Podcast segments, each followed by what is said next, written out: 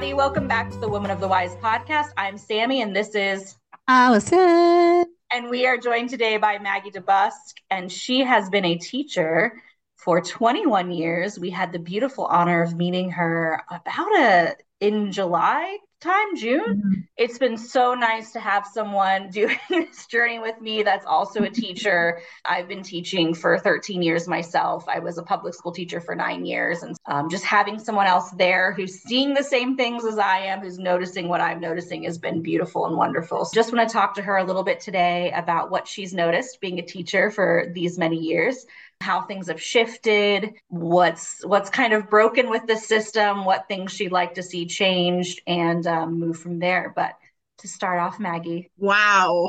Oh, let me just tell you, it is wild and crazy. Everybody put your hands up in the air and let it go. I, well, one thing I should say is uh, I was this has been part of my life for a very long time. I noticed that I always call them bells and whistles ever since I was a little girl. It wasn't fostered as I was growing up because that was a big no no based on the generational. It wasn't until a big loss in the family, we lost our, our matriarch, our mother. When she passed, I was highly motivated to seek out what I did not know. I came upon some lovely ladies on a very nice sunny day. Um, they were visiting my sister, and that was the tipping point. I just said hello, and I went, "Holy cow!" Ladies and gentlemen, do not keep your arms inside the, the ride. That was that was the starting point. Then I was invited to go to find your path and that was actually i think maybe like a week later i want to say week or two later after that that changed my life. That was a life changer. I went in there not knowing what to expect and i walked out a totally different woman. It was like i was looking for something my whole life. And when i met all these wonderful people and to see them embrace their skills and to be able to show that it was true love. It was just oh you were you were one of us. Welcome home. It was like this welcome home feeling. Mm-hmm. and i was like oh loved every second of it. I i will never forget that weekend. That was the most powerful weekend i have ever encountered. I mean that writes up there with me uh, giving birth to my children. Wow. so that's a that's a high ranking thing Whew. Um, I met so many different people with so many different talents, and I was like, "Oh, I want to do that," and "Oh, I want to." Wait a minute, I think I can do that. right. So there was a lot of like, "Oh, by the way, you've been doing this your whole life, and this is what it's called, and this is how we can get you to do it, and this is how you can make yourself better." And and that's what I found throughout this whole journey so far is, you know, after talking to everybody, well, you you've already been doing it, mm, but you just never called it that. You know, whoa.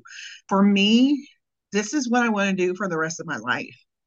And it makes me happy. Uh, I am truly happy. There's a lot of frustration, but I'm learning. I'm learning how to handle frustration. What I love most about it is how it ties in with education. Me being a teacher right now, and when I say right now, that teaching is going to start changing and looking a different way. Yeah. And I'm excited about that journey. As you said before, I've been a teacher for 21 years. I started out teaching kindergarten and I taught kindergarten for eight years. When I first started teaching kindergarten, they had the kitchen set up, they had all the play, you know, they had little cars that you could ride in. Um, we had a little kitchen attached to our classroom we would spend so much time like one would be a unit on apples and we would go to an apple orchard. We would learn the process of you know how do they pick the apples? And and then um, when we would take the apples that we picked and we would come back and we would count them we would color them we would use patterns we would use them in a story everything and every anything and everything we would use. Um, we actually even found uh, my mom had given me a apple grinder yes. so we made applesauce and apple cider and then we made apple pies So it was completely hands on. And I'd say about four years into it, after uh, four out of eight years, they asked, I'll never forget the day they asked me to remove the playset. There was not room in the classroom for a playset. And I knew that play is what kindergartners need. That's how they are, that's how they learn to be social. That's how they problem solve. That's how they figure out how to communicate and work, you know, work problems out. So when they started taking that away and they wanted me to test these little bitty kids, I was like, oh no. And it just had spiraled from down there. I went, I've taught all grades, K through six. And every time I get in there, it's since my experience with my first couple of years in kindergarten, it's always been, I'm sorry, we're not teaching to the test. yeah. Okay, we are based on their test scores. So that it's just been a downhill slide. You've come along now, you've been teaching, you've had this beautiful awakening, you had some experiences as find your path, and then you found meditation and sound healing and Reiki. So, can you talk a little bit about those experiences and how they've not only changed your own personal life, but how they've integrated into into your all of your life, all of the kids and everything and what it's done and and maybe even include those little test scores at the end too for those who are data driven. At one of our one of our many many meetings our get-togethers and that's the other thing i love about this group is that we get together our get-togethers are just so much fun just the camaraderie um, the food don't forget the food just the time hanging out together and sharing our experiences and meeting so many other like-minded people and it's just it's beautiful. It's absolutely beautiful.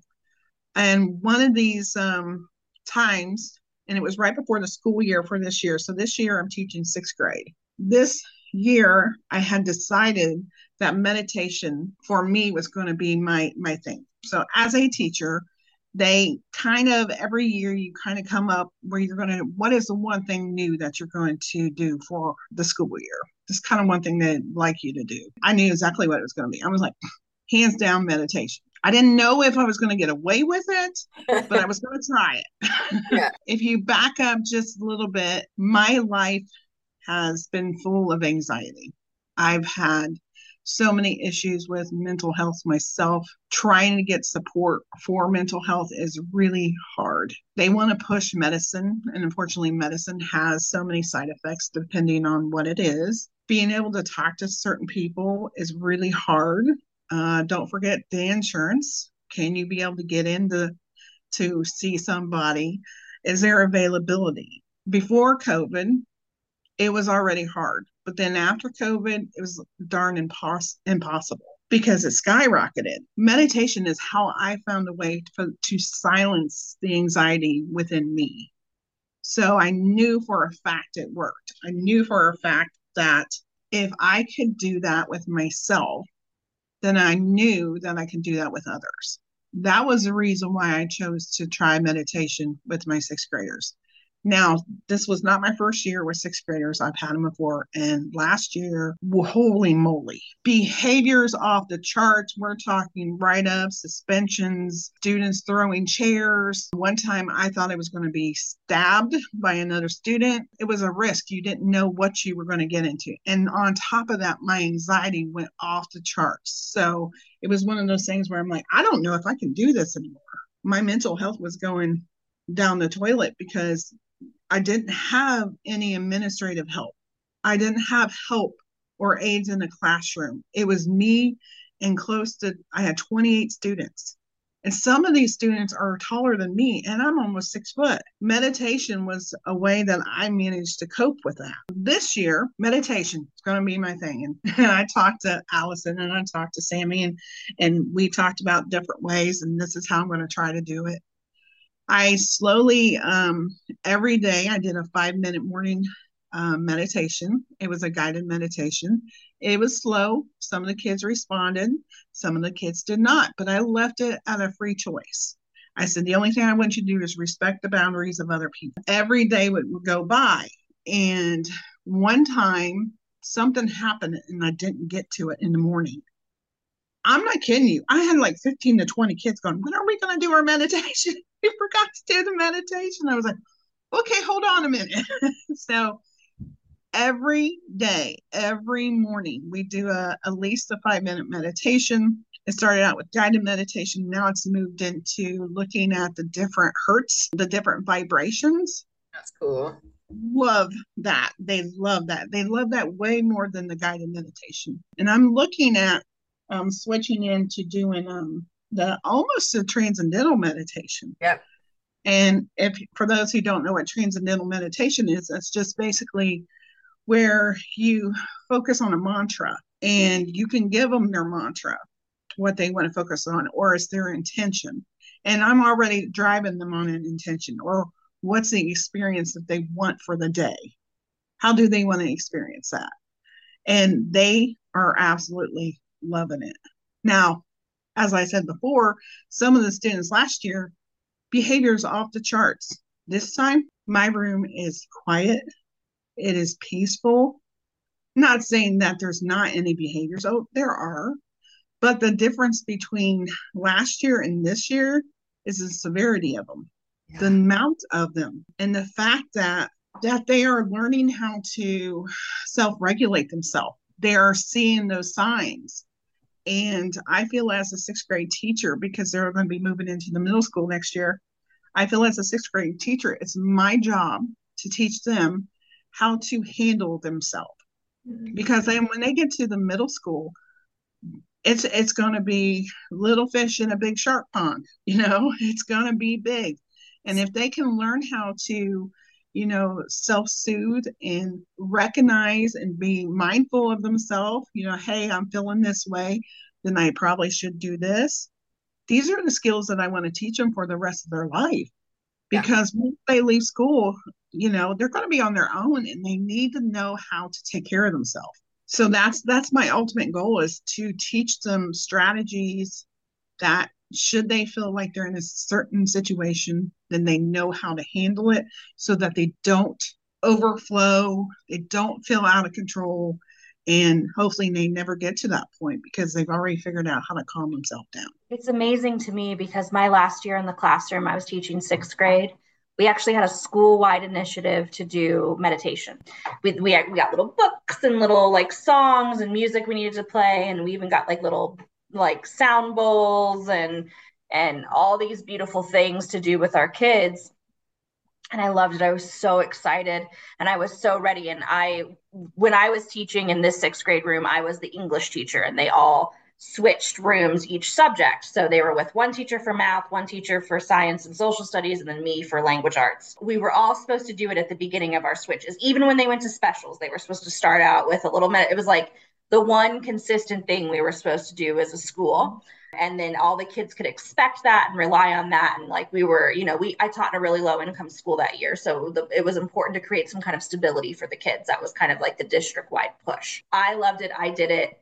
But the, the problem for me for that was that none of my coworkers took it seriously. So like the science and social studies teacher would do it, but she would mock it the whole time and be like, man, we have to do this stupid district wide thing. And then they go to math and he'd do it, but he really wasn't into it. So he was just like playing, he was just like shutting off the lights, playing the music and the meditation, and then just like turning on, like just to say that he could like check it off his to do list, basically, which I understand because as a teacher, they're throwing you 8 million initiatives that you're supposed to implement every year and it just gets so overwhelming. And by the time the kids would come to me they would be like i don't understand miss b why you care about doing this thing.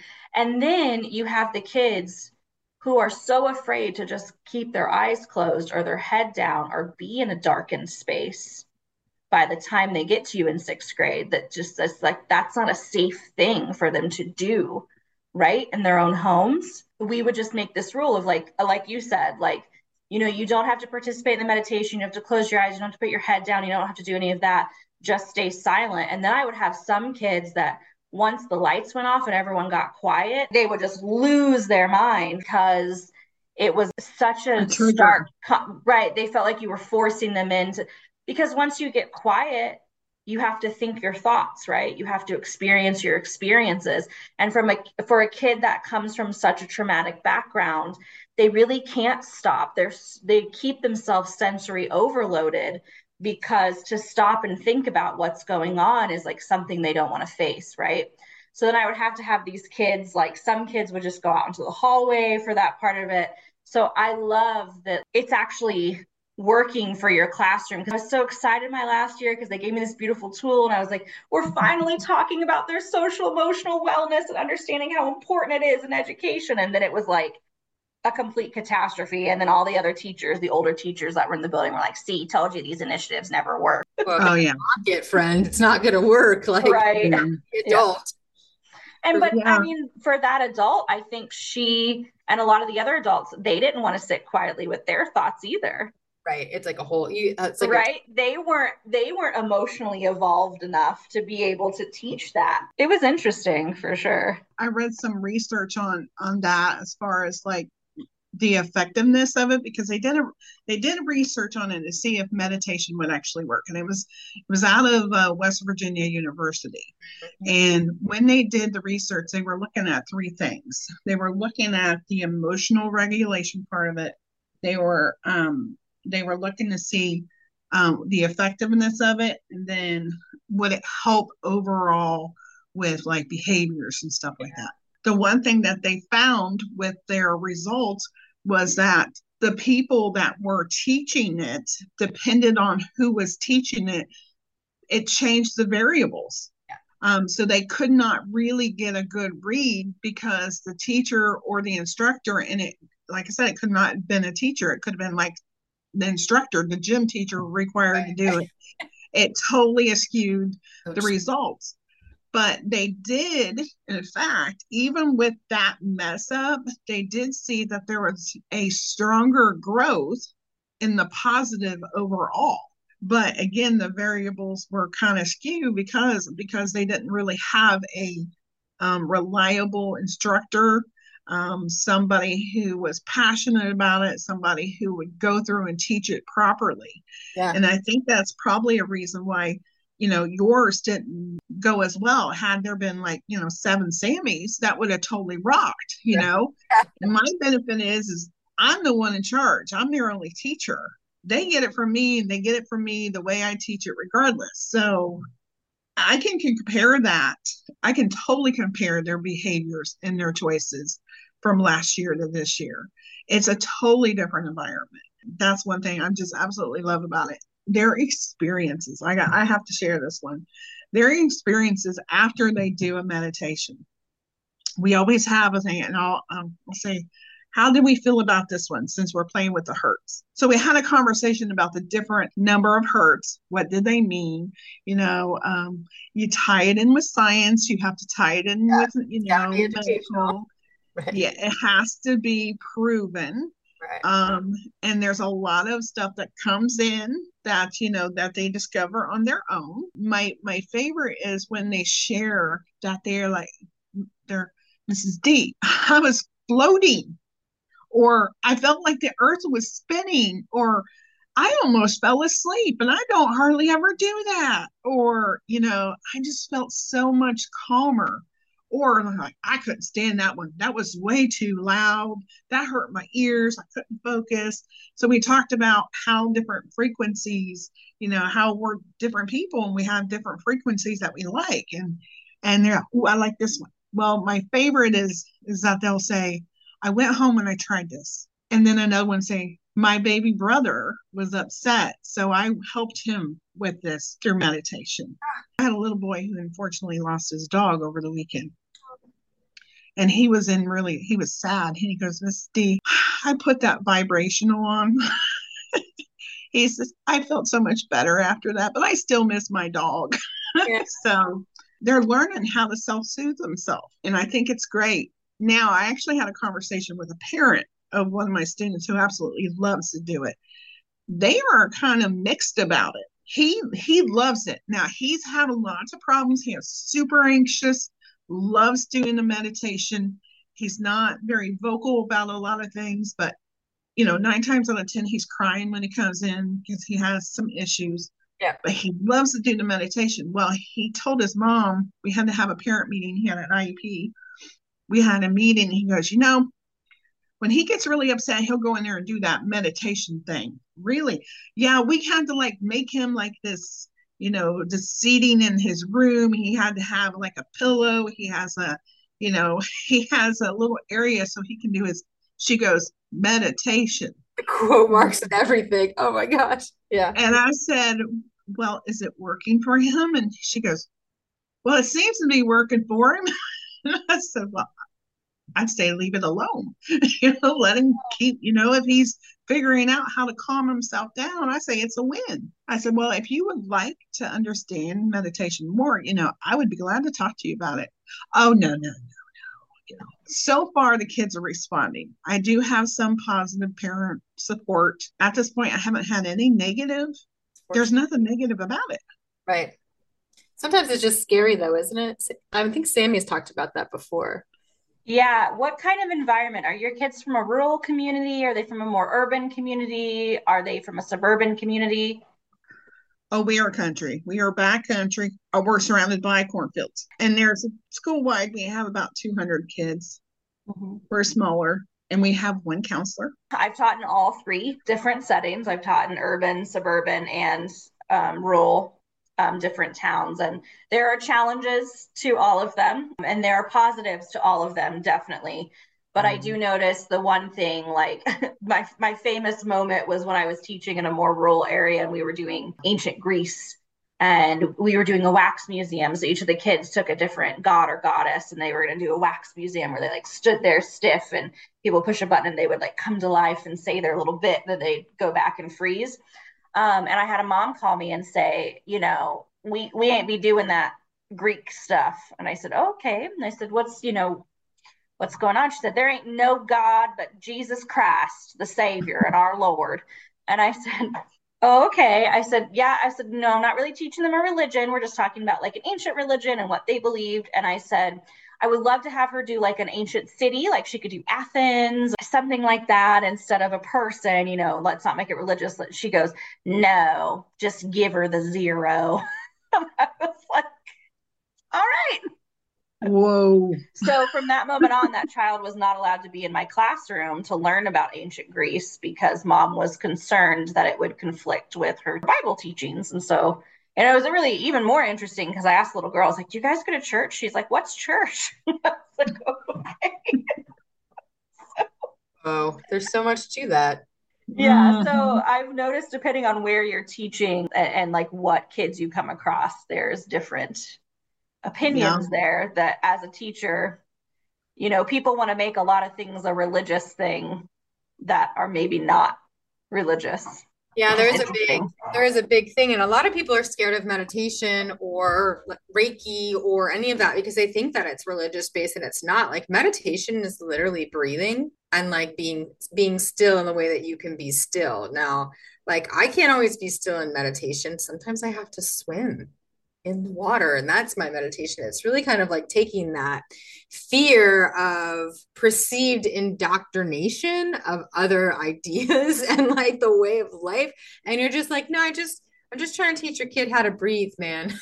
Like just just so they can yeah. stress about their multiplication test they have to take in five minutes and to have it all of that. And so um, it's so good to hear that you've really had a, a positive, a more positive um, experience with it. I know in my in my child's uh, elementary school, um, one of my friends she practices um, qigong, and her her kid like watched her do it, and then was like showed some other kid in school how to do it. And the principal's like, we need to do this in school. Do you also do meditation? She's like, I didn't even know he's like watching me. And I was like, I, you know, I really do feel there's as you as a way shower, um, you know, obviously both of you and and you know the kids are really there. They, like you said, there's only one counselor. I think you said for 250 students on average, and they, I mean, I know like trying to get a therapist. I mean, even as an adult, you have a hard time. You can do the online stuff, I guess, but like for kids, it's like crazy. Like some of my, some of these had like six month waiting lists and stuff, again, especially because mm-hmm. of COVID. And something we talked about offline was how like COVID really, the, the kids, the littles, like the kindergartens and first graders and second graders, how they learned to school and they lost all of that. that time and there's just nothing um, really out there. So I, you know, I just really love so much how you both have really stretched the limitations of society's ability to like do stuff in school and put it in there. And I, are you finding Maggie that people are interested enough to do like an after school program or like do you have plans on expanding that out? And if so can we get on board and help you? And what are you doing with that? And when is your next date? Thanks. Tell us everything. Absolutely. This is something that i've been talking about for a while. Um, unfortunately some other events have kind of stepped in the way of my scheduling but um, that's my ultimate goal is one to continue for the rest of the school year with the meditation to teach them many many different ways of meditation um, because there's more than one way as you just said. And it doesn't have to be in that lotus position. It doesn't have to be Eh, you don't have to go to church to pray. You can do it anywhere you need to. You if you need to sit in your car and breathe, then sit in your car and breathe.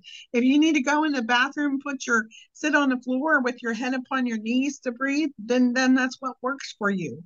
And any any there's no wrong way to do it as long as you learn how to to recognize that which would be the mindfulness with the mindfulness you know you throw in the meditation then you can throw in also yoga and all three of those works on that mental health.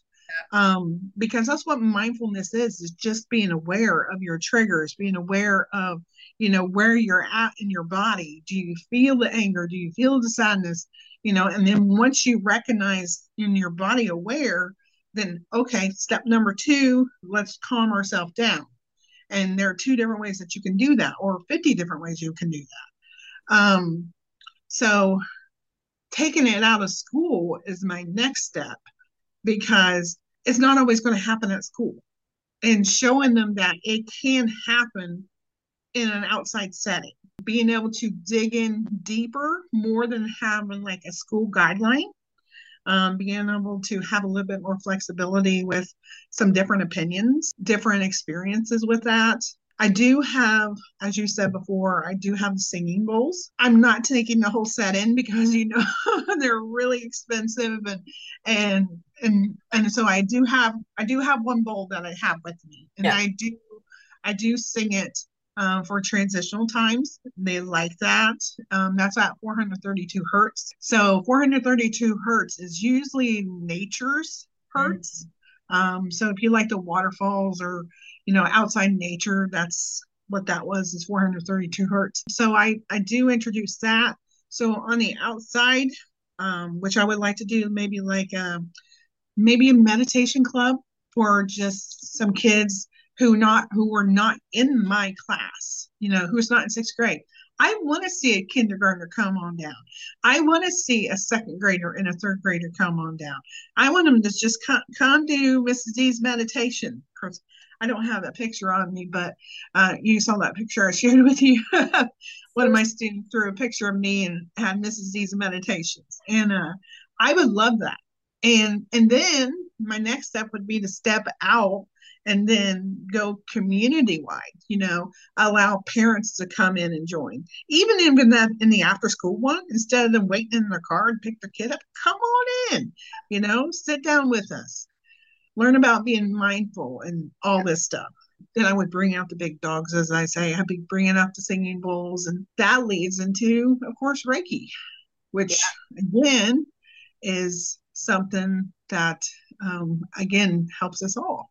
Yeah, foundational tools for self healing, man. I just I just kind of wish that I actually had a really cool teacher like myself. I wish I would have had myself um, when I was a kid. I wish I would have learn these strategies and so that I wouldn't have had to stumble through the dark, through the fear, through the unknown of what the world was going on with me whenever my anxiety was up, when I had a panic attack or whatever I was feeling something. I really wish I would have had those strategies. And that's what I'm hoping that with anxiety and depression on the rise, with COVID, post COVID there's so many kids out there. I mean, suicide is crazy. Yeah. Crazy. Yeah. I read somewhere that um, 60% of teens with depression at this point in time do not get treatment for it.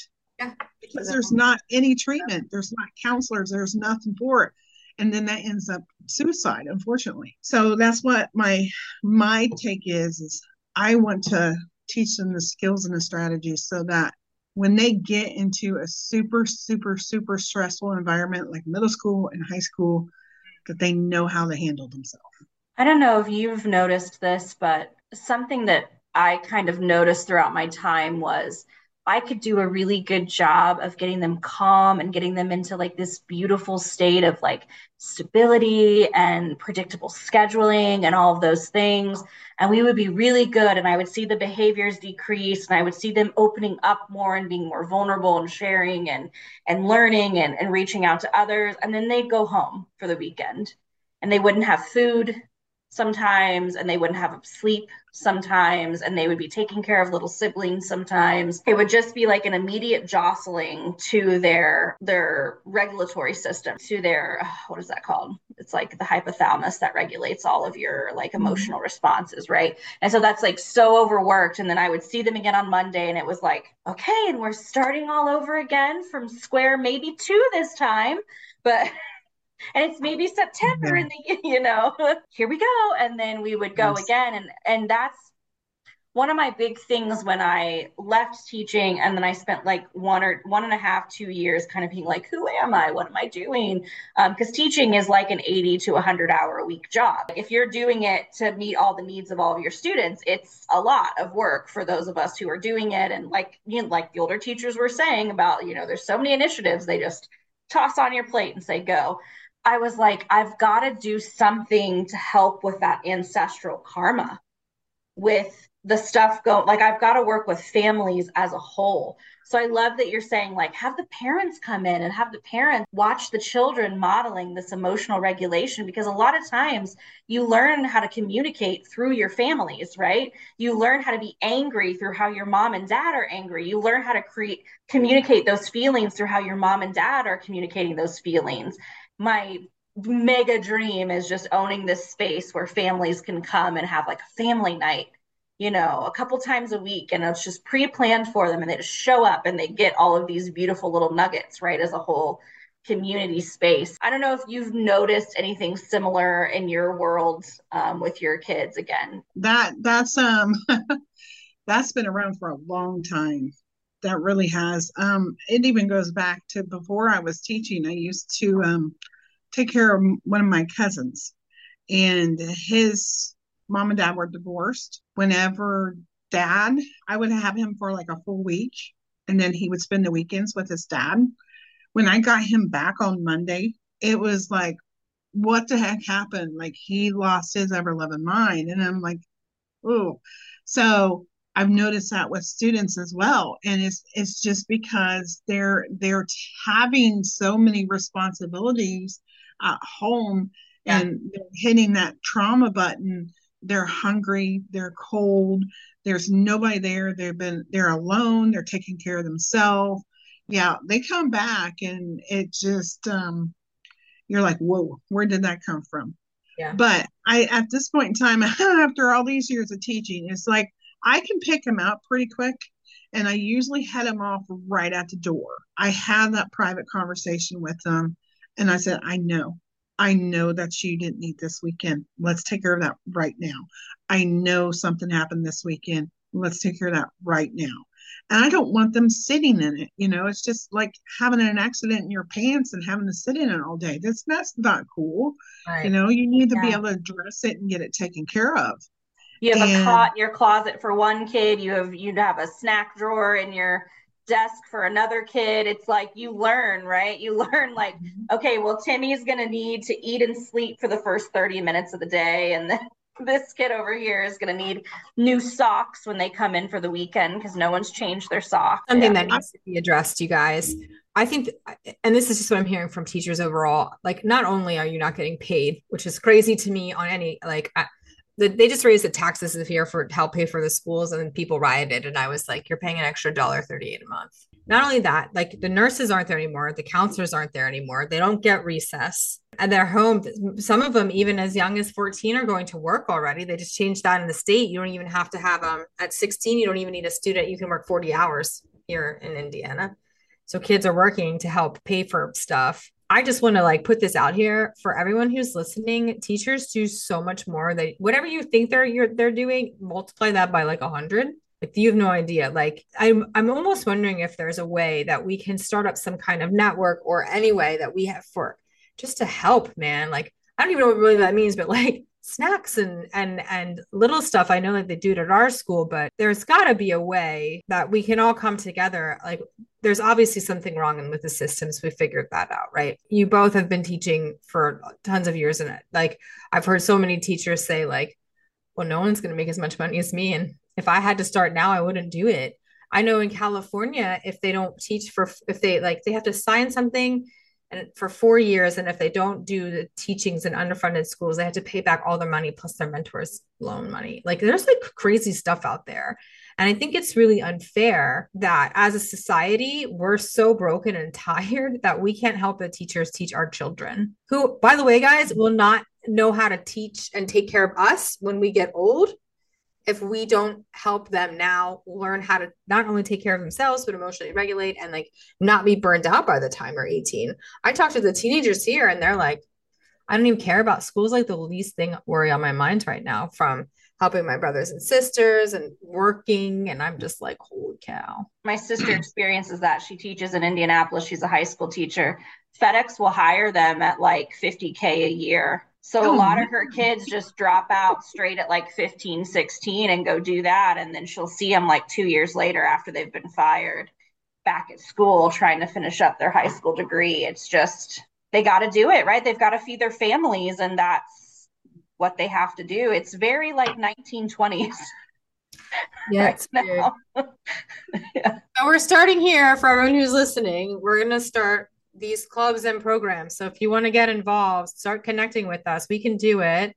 We figured out how to do stuff. We've we've got resources. We know people in the communities. Teachers can get together, like getting the parents involved.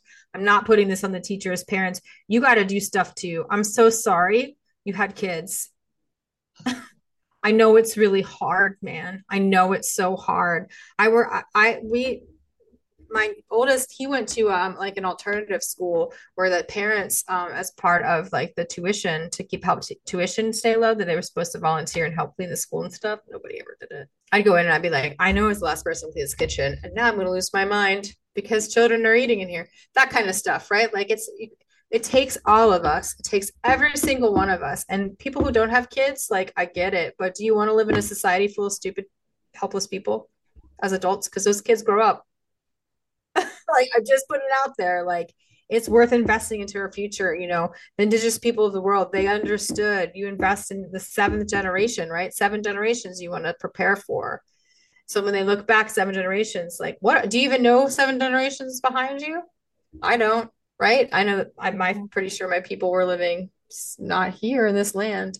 There's so much that we can do. We have so many possibilities. So I think parents are overwhelmed too. I think they're working two to three jobs and trying yeah. to go to school to get a degree so they could get a better job. And um, like even when I worked in really low income schools, there were parents there still. Eh, they weren't not doing things for their kids just like cuz they didn't want to.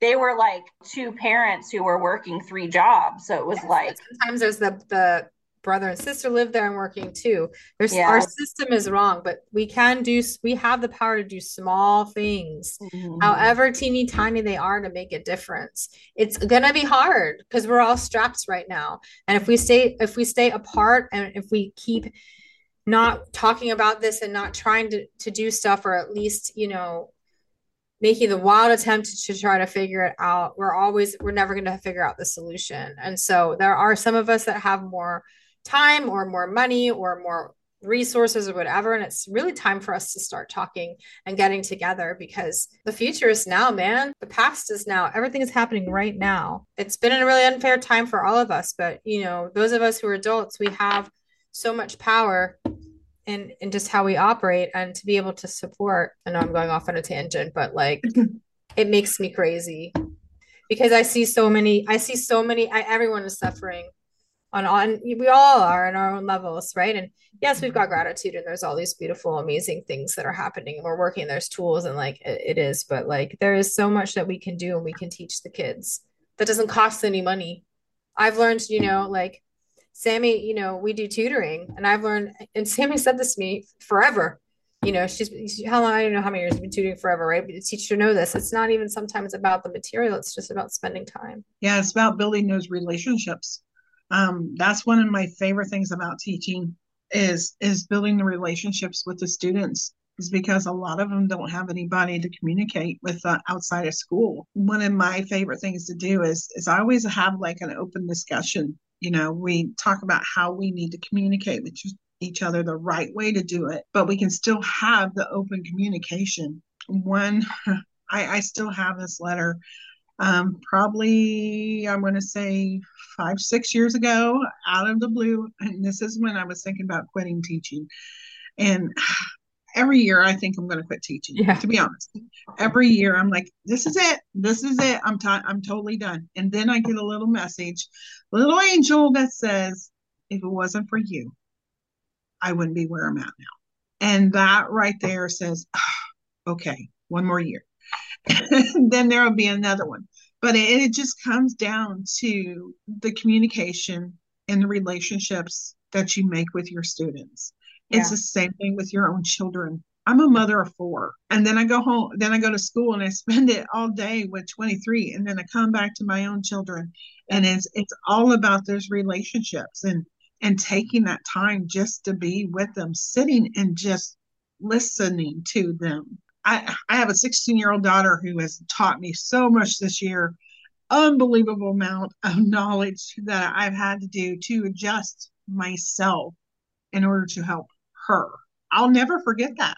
And that information that my daughter taught me, I will be able to use in another situation yeah. where I will be able to mm-hmm. guide a, a parent in that situation. I just I just think it's beautiful when a community can come together if you want to ask me, hands down, my biggest dream, my utopia of all. Yes. Teaching, What's your utopia dream? my utopia would be community driven schools. Yes.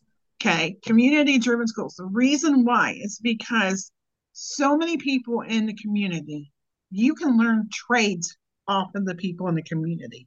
You can learn how to get food from the people in the community. You can learn everything that you need in order to survive from the community. Go.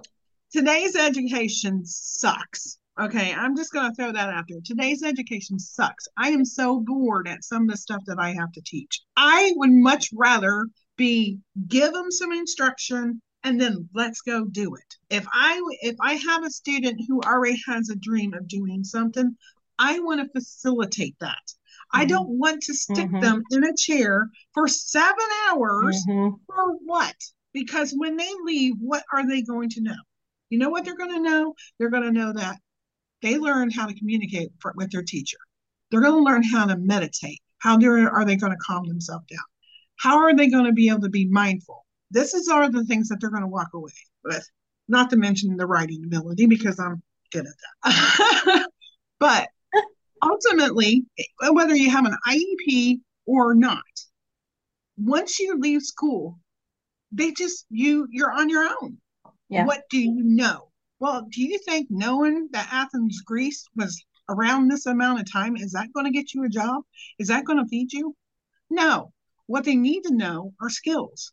They need to know how to get food. They know need to know how to build, create, do, use this brain that they have.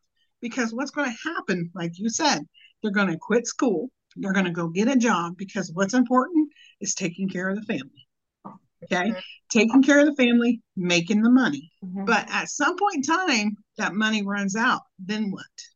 They don't have the training, they don't have the skills. Mm-hmm. Okay, it takes money to make money. If you don't know how to measure and you've never done it, if you don't know how to pour concrete. You don't know how to mix anything. You don't know how to cook because nobody ever showed you how to cook. You don't know how to sew. Oh, well, they took that out. We don't sew anymore. We don't do, you know, proper health. Let's teach you first aid and stuff like that. you know, they they took it all out of schools. And Why so they- many of those life skills are actually in the standards. If you just taught them these basic life skills on how to survive as an adult, you would probably actually cover the majority of the standards, but we're not allowed to do that. I remember the Mhm. first year I tanked my um, teacher evaluation because I did an escape room that day.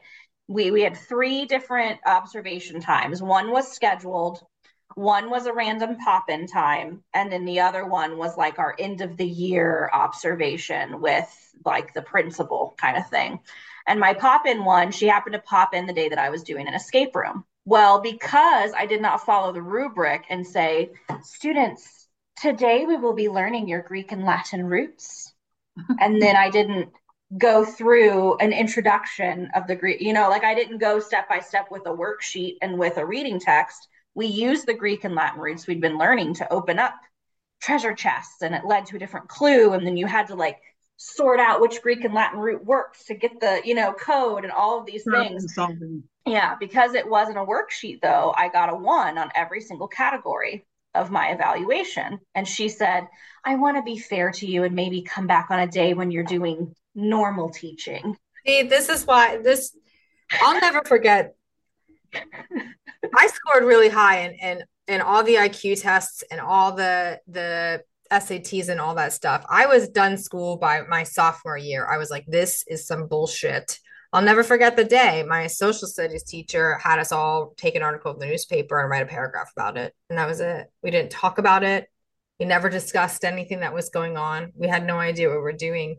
And it's just crazy to me that we're in this position now. I think it's nuts that there's like no home ec and like not He would knowing. have scored a five out of five on every category of that rubric though. Yeah, and that's what's insane though, and that's the schools and and you guys have talked to me about IEPs. Like the more IEPs the school has, the more money they get too. Like Mhm. it's maddening to me the way that it's done because it's only hurting the kids, and when it hurts the kids, it hurts the parents, it hurts everyone. We can't we can't get out of this cycle. Anyway, so we're gonna get out of the cycle, you guys. We've got the power to do it. Maggie's a boss ass meditator. I don't know if you know that. Sound healer, teacher. We've got Sami doing all the stuff as we're working on some things here that we're gonna be unveiling soon in, in the community. Like I'm over it. We're over it. It's time. So if you're interested in in joining us or helping out or finding out more, connect with us. Um, we meet for a healing circle in the Indianapolis area like once a month. We try. Um, usually it's somewhere outside of Indianapolis. So you may have to drive a little bit, but that's okay. Man, I'm like ready to start Zooms and stuff. Like we have the power to do this. We have, we have, and you know what? And at the end of the day, that mindfulness, that meditation, it does increase the test scores. And so when they start seeing it, they'll start implementing it because if that's, we have to play within the rules, right? So in the rules is create better test scores. Okay, we're gonna do that. Mm-hmm. I could talk about this all day because I having happy children is everything in my world. And happy dogs. Cats, they don't care about me. So they're like fend they're like born, they're like born ready. They're born adults. I I could I could go on and on about this. I would say that anybody listening to this and and concerned about our education is you need to get involved. You need to get involved. You have a voice, and especially if you have a student that's in public schools, that is federally you know taxes. You have a right to be able to find out where the money for IP uh, where the money for IP money is spent and you can see, you know, where money is going. Are they building a new football field or are they actually taking care of our students? Are they taking care of the teachers? So if you have a question about IEPs, you need to be checking that out. Second thing I would say is is for those of you who do have a child that has an IEP, please, please, please don't just rely on that IEP. My own child has an IEP. And she taught me one time, she went to go take her driver's ed test she has in her IEP certain amount of time, certain quietness, certain this, certain that. She goes in to take her driver's test and she doesn't have those same accommodations. Your Right. child is going to have to figure it out because once you leave school, there's nobody to support them. It is the real life. It is the real world, I should say. Sometimes, you know, it's great with these accommodations, but you know what? We also need to teach them what happens when they get out in the real world. Mm-hmm. How can we do that? What does that look like? And I can tell you firsthand if so, if an initiative happens at school, it is almost I would say 95% of the time not the teacher who's bringing the initiative to the district. They are being forced to carry it out by a principal, by a superintendent, by a board. So if you don't like it, the best thing you can do because teachers' hands are tied. We have to do it regardless of if we want to or not, agree with it or not. Um, so the best thing you can do is complain or threaten to sue yeah. or go to a board meeting and speak out on it. Like, I'm not joking. Like, that's the only time when they really make change and they stop doing the harmful things to kids is when parents speak about it because they don't want to deal with a lawsuit. They don't want to deal with picketing. They don't want to deal with all of that. They don't care about the teachers. They don't care if we say a million and 72 times it's not working. We used to have a parent when I worked in Champaign Urbana who was a former teacher. And we had a lot of kids that should never have been in full day school like these were kids with severe disabilities that by the end of a seven hour day were completely shot and were having meltdowns and and and trying to run from school. I mean, you know, it's it was horrible for them. And it wasn't until this mom said, I don't feel like my child's safe with these other kids and we're going to sue, which she did feel safe. She knew that the kids were just reacting this way for a particular yeah. reason.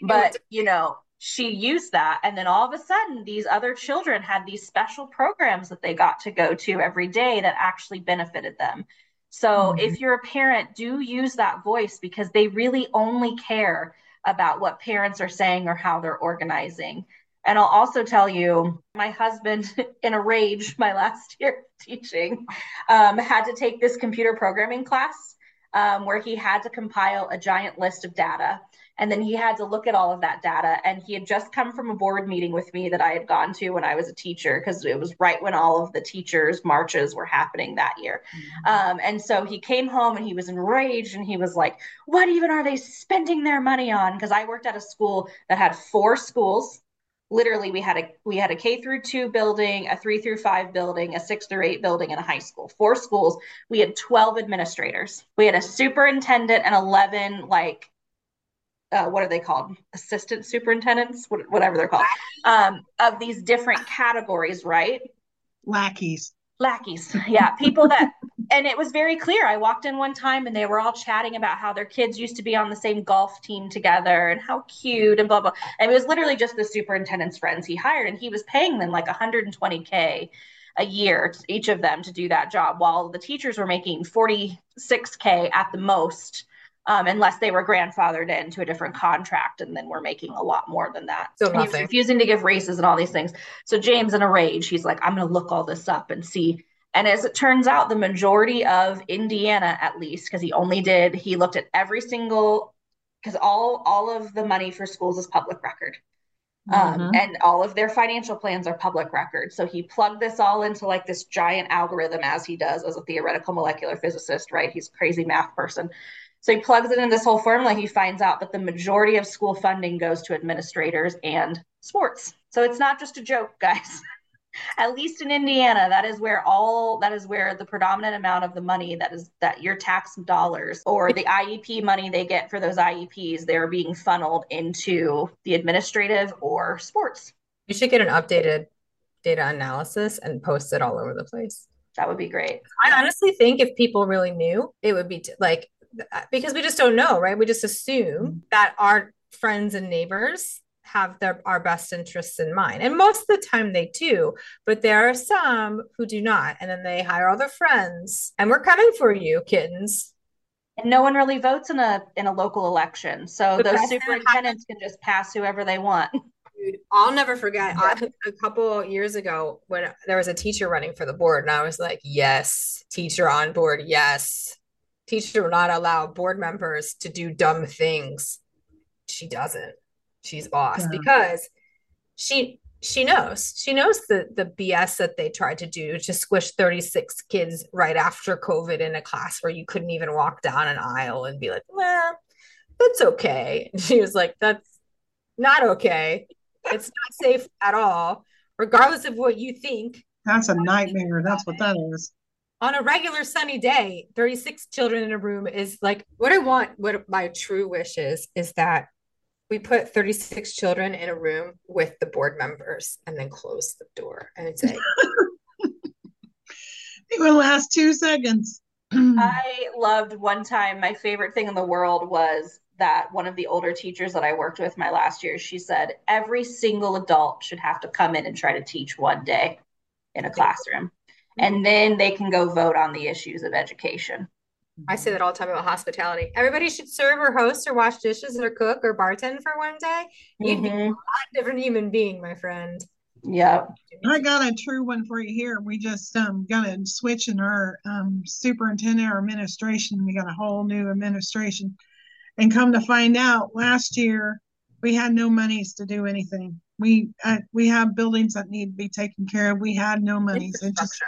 We, we could not we could not pay our teachers. You know, we're we're a small community. We don't have enough. We're you know we're we're lucky to have what what we have. This Mhm. new guy comes in, he brings in a financial guy. Guess what they had in the rainy day fund? Three million dollars. Holy toasted pine nuts. How? Three million dollars. How do they not know they have that money? How? How? How? They found it. They found it. And next thing you know, this year we got a raise. And it was it was a and they made it so that we got a raise for this year, but they made it so that each year we get an increase in our raises for the next like six years. So they have yeah, three million dollars, but we didn't have any money. We're taking over kittens. The people are taking over. I don't know what to tell you about this, but it's happening. Mhm. No more of this. No more. It's this is, this is our lives, our children's lives, our communities. Like one day I'm going to be an elderly. I want my children to know how to like do stuff. I know the people who are older now, they're like, they're spending all of their money in these nursing homes and stuff where it's like 8,000. Who's taking care of you? Yeah, instead of complaining about kids these days and how they don't know how to do anything, how about you volunteer and try to help them figure it out? And if that's not your jam, find a way. Connect Mhm. people. Like, we're not all meant to go in and teach children. I get it. It's not easy. Write a check. Right. Fundraising, bake cookies, whatever. Like, bring supplies. Like, there's so many things. I know. I know most teachers spend most of their salaries on supplies, and I'm not talking about like inner city schools. I'm talking about like suburban schools too. It's not right. I roughly every year I roughly spend well it's higher this year, but I roughly spend two hundred fifty dollars a year. Easy. Yeah, I spent thousands of dollars. I used to. I know. I think your last year teaching, you spent like what, like five thousand dollars, Sami, or something. It was so much. James was paying for part of the supplies that I needed for my kids that last year. He was like, "Wow, I I always had a second job that paid for my teaching job all throughout my teaching years." We're Wow, changing. Sami. I thought I was bad. Wow. We're changing it. It's changing. It's we're starting small. Y'all want to come along for the ride? Do it. You find us. We're gonna be in schools. We're gonna be in community centers. Like we're gonna hook up with people who are already there's already people out there doing it. Send them to us. Help out. Help. It's time to connect the tribe. It's time to help the collective. And individually, it helps yourself because the mm-hmm. smarter and more knowledge is available to our society as a whole, we're better off. Because let's just say the world ends. Do you know how to can? Do you do you know how to sew? Do you know how to grow anything? You know why I know all those things? It's because my parents taught me. Mhm. Yes. Somebody, and, it's, and it's not these people's fault if nobody's there to teach them. And that's what we need to do. It's we need to teach people how to do this. And the old ways are falling apart. They're Mhm. falling away. And here's the thing: you want to look at all this, you know, let's pay people to stay home because we want to have you hooked to the federal government, and then we want to control everything. Yeah, that makes sense. We want to keep you dumb. We want to keep you dumb because we want to control everything. If you actually have a brain in your head, then you can actually tell us yes or no. But you know what? You can stay home and make those big bucks. Don't go out and get a job. Don't be independent because, you know, for goodness sakes, we're, we're going to pay you to stay home and eat potato chips and watch TV and be in your pajamas. No, and I'm okay with them paying staying us home. And while we're doing that, we're growing food and raising chickens and um, maintaining the forests. And I mean, for you, I'd be like sending my children for singing bowl lessons. And, you know, when someone else is teaching piano lessons and they're getting together for, you know, sports and whatever, like we are totally capable of whatever is thrown at us that we can work Mhm. around it. There's something Sami said to me today when we were taught, we sat for our tutor meeting, you know, and it just, it broke me in a way. And I was like, oh, now I'm going to be passionate about this. Is that the way that they're tested, they care more about how fast a child reads than how well they comprehend because it's easier to collect the data and grade it. And that's when I broke. I was like, oh no, oh no, no, no, no. You know, and it was such a poignant thing. Like, do you, and ask yourself as an adult, do you remember what you read? Can you comprehend what you read? Have you read a book? I mean, it really is like, what, what are we doing with our own education on top of that? And I think that's why we're so passionate about this overall, because we never stop learning. We're forever students. Anyway. Can you find credible sources? Do you know how to discern that? don't just take our word for it, right? Don't take anyone's word for anything. Are you able to go and find 12 different articles with 12 different opinions and suss out what's true for for your reality? Yeah, everything. Yeah, that comprehension piece is the first, you know, the first way to take down a country is to ruin its educational system. Mm-hmm. That's step one. Because knowledge is power. Guys, this episode was a little bit more preachy. I apologize for that. I'd really love to have Maggie if she's willing to come back on for another episode when we dive deeper. Part two, absolutely. Yeah, education bashing parts, not bashing, but education restructuring episode part two. I uh I just I thank all of you for sticking with us and listening to it. If you're passionate about this, you can find us at PaloustianLife.com. You can find us on Facebook at Paloustian Life, and SaiYunaste Global, and SaiYunaste Soul Tribe. Um, it takes all of us, you guys, everybody with every different piece of knowledge. We're all a beautiful piece of thread and a beautiful giant tapestry of knowledge. Um, and the Soul Tribe will thrive. We will make sure of it. So thank you so much for tuning in, everyone. Remember, you are powerful. Thank you so much for tuning in, everybody, and we'll catch you next week. Bye.